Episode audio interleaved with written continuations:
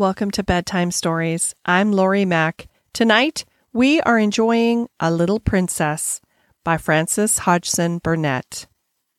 Chapter 3 Ermengarde. On that first morning, when Sarah at Miss Minchin's side, aware that the whole schoolroom was devoting itself to observing her, she had noticed very soon one little girl about her own age who looked at her very hard with a pair of light, rather dull blue eyes. She was a fat child who did not look as if she were in the least clever, but she had a good naturedly pouty mouth. Her flaxen hair was braided in a tight pigtail tied with a ribbon, and she had pulled this pigtail around her neck and was biting the end of the ribbon, resting her elbows on the desk as she stared wonderingly at the new pupil. When Monsieur Dufarge began to speak to Sarah, she looked a little frightened. And when Sarah stepped forward and, looking at him with the innocent, appealing eyes, answered him without any warning in French, the little fat girl gave a startled jump and grew quite red in her odd amazement. Having wept hopeless tears for weeks in her efforts to remember that la mère meant the mother and la père meant the father, when one spoke sensible English, it was almost too much for her suddenly to find herself listening to a child her own age, who seemed not only quite familiar with these words, but apparently knew any number of others, and could mix them up with verbs as if they were mere trifles. She stared so hard and bit the ribbon on her pigtail so fast that she attracted the attention of Miss Minchin, who, feeling extremely cross at the moment, immediately pounced upon her. Miss St. John, she exclaimed severely, what do you mean by such conduct? Remove your elbows. Take your ribbon out of your mouth.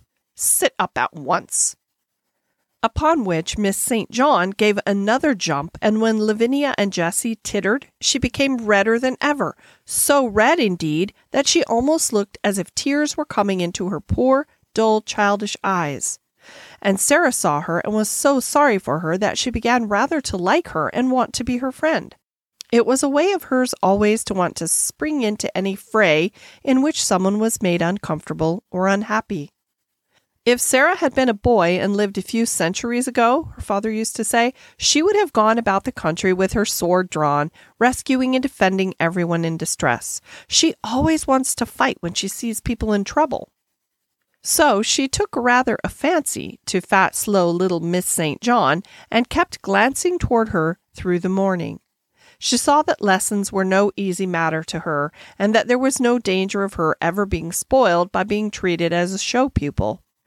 Her French lesson was a pathetic thing. Her pronunciation made even Monsieur Dufarge smile in spite of himself, and Lavinia and Jessie and the more fortunate girls either giggled or looked at her in wondering disdain.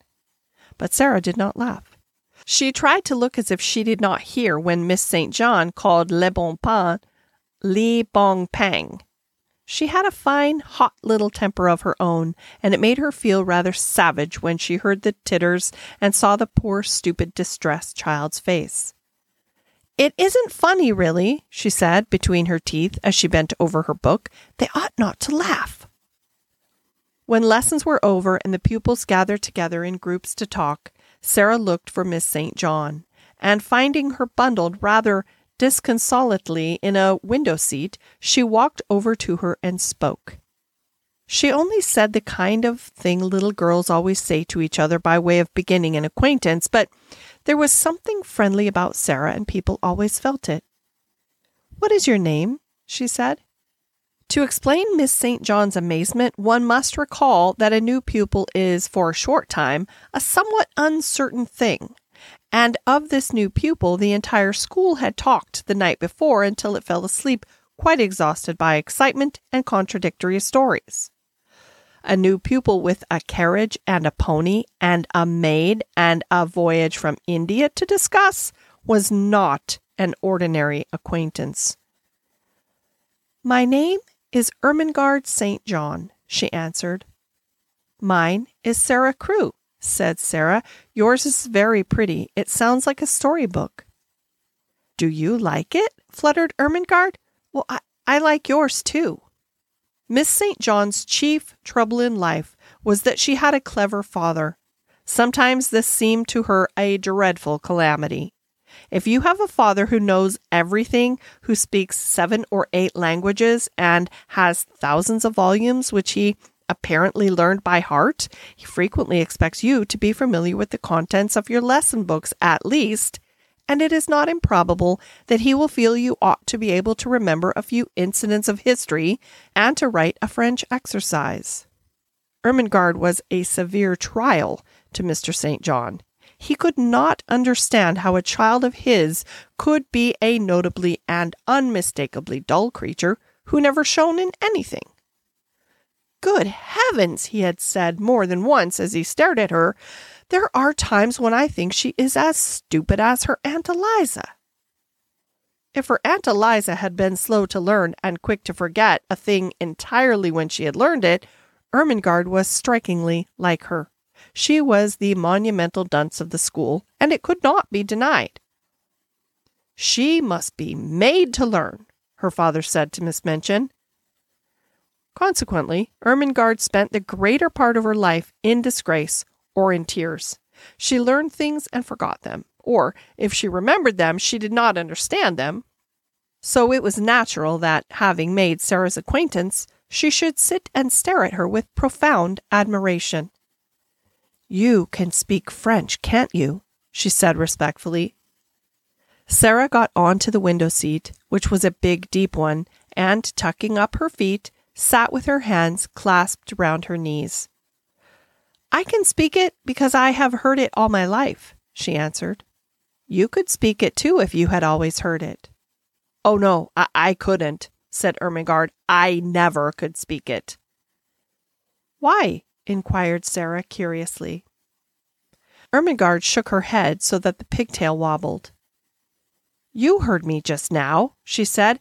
I'm always like that. I can't say the words, they're so queer. She paused a moment and then added with a touch of awe in her voice, You are clever, aren't you? Sarah looked out of the window into the dingy square where the sparrows were hopping and twittering on the wet iron railings and the sooty branches of the trees. She reflected a few moments. She had heard it said very often that she was clever, and she wondered if she was, and if she was, how it had happened. I don't know, she said. I can't tell. And then, seeing a mournful look on the round, chubby face, she gave a little laugh and changed the subject. Would you like to see Emily? she inquired. Oh, who is Emily? Ermengarde asked, just as Miss Minchin had done. Well, come up to my room and see, said Sarah, holding out her hand. They jumped down from the window seat together and went upstairs. Is it true? Ermengarde whispered as they went through the hall. Is it true that you have a playroom all to yourself? Yes, answered Sarah. Papa asked Miss Minchin to let me have one because, well, it was because when I play, I make up stories and tell them to myself, and I don't like people to hear me. It spoils it if I think people are listening. They had reached the passage leading to Sarah's room by this time, and Ermengarde stopped short, staring and quite losing her breath. You make up stories? she gasped. Can you do that? As well as speak French? Can you? Sarah looked at her in simple surprise. Well, why, anyone can make up things, she said. Have you ever tried? She put her hand warningly on Ermengarde's. Let us go very quietly to the door, she whispered, and I will open it quite suddenly, and perhaps we may catch her. She was half laughing, but there was a touch of mysterious hope in her eyes which fascinated Ermengarde, though she had not the remotest idea what it meant, or whom it was she wanted to catch, or why she wanted to catch her. Whatsoever she meant, Ermengarde was sure it was something delightfully exciting, and so, quite thrilled with expectation, she followed her on tiptoe along the passage. They made not the least noise until they reached the door, and then Sarah suddenly turned the handle and threw it wide open. Its opening revealed the room, quite neat and quiet, a fire gently burning on the grate, and a wonderful doll sitting in a chair by it, apparently reading a book. Oh, she got back to her seat before we could see her, Sarah explained. Of course they always do. They're quick as lightning. Ermengarde looked from her to the doll and back again. Um, can she, uh, can she walk? she asked breathlessly. Yes, answered Sarah. At least I believe she can, and at least I, I pretend that I believe she can, and that makes it seem as if it were true. Have you ever pretended things? Mm, no, said Ermengarde. Never. I, uh, well, uh, tell me about it.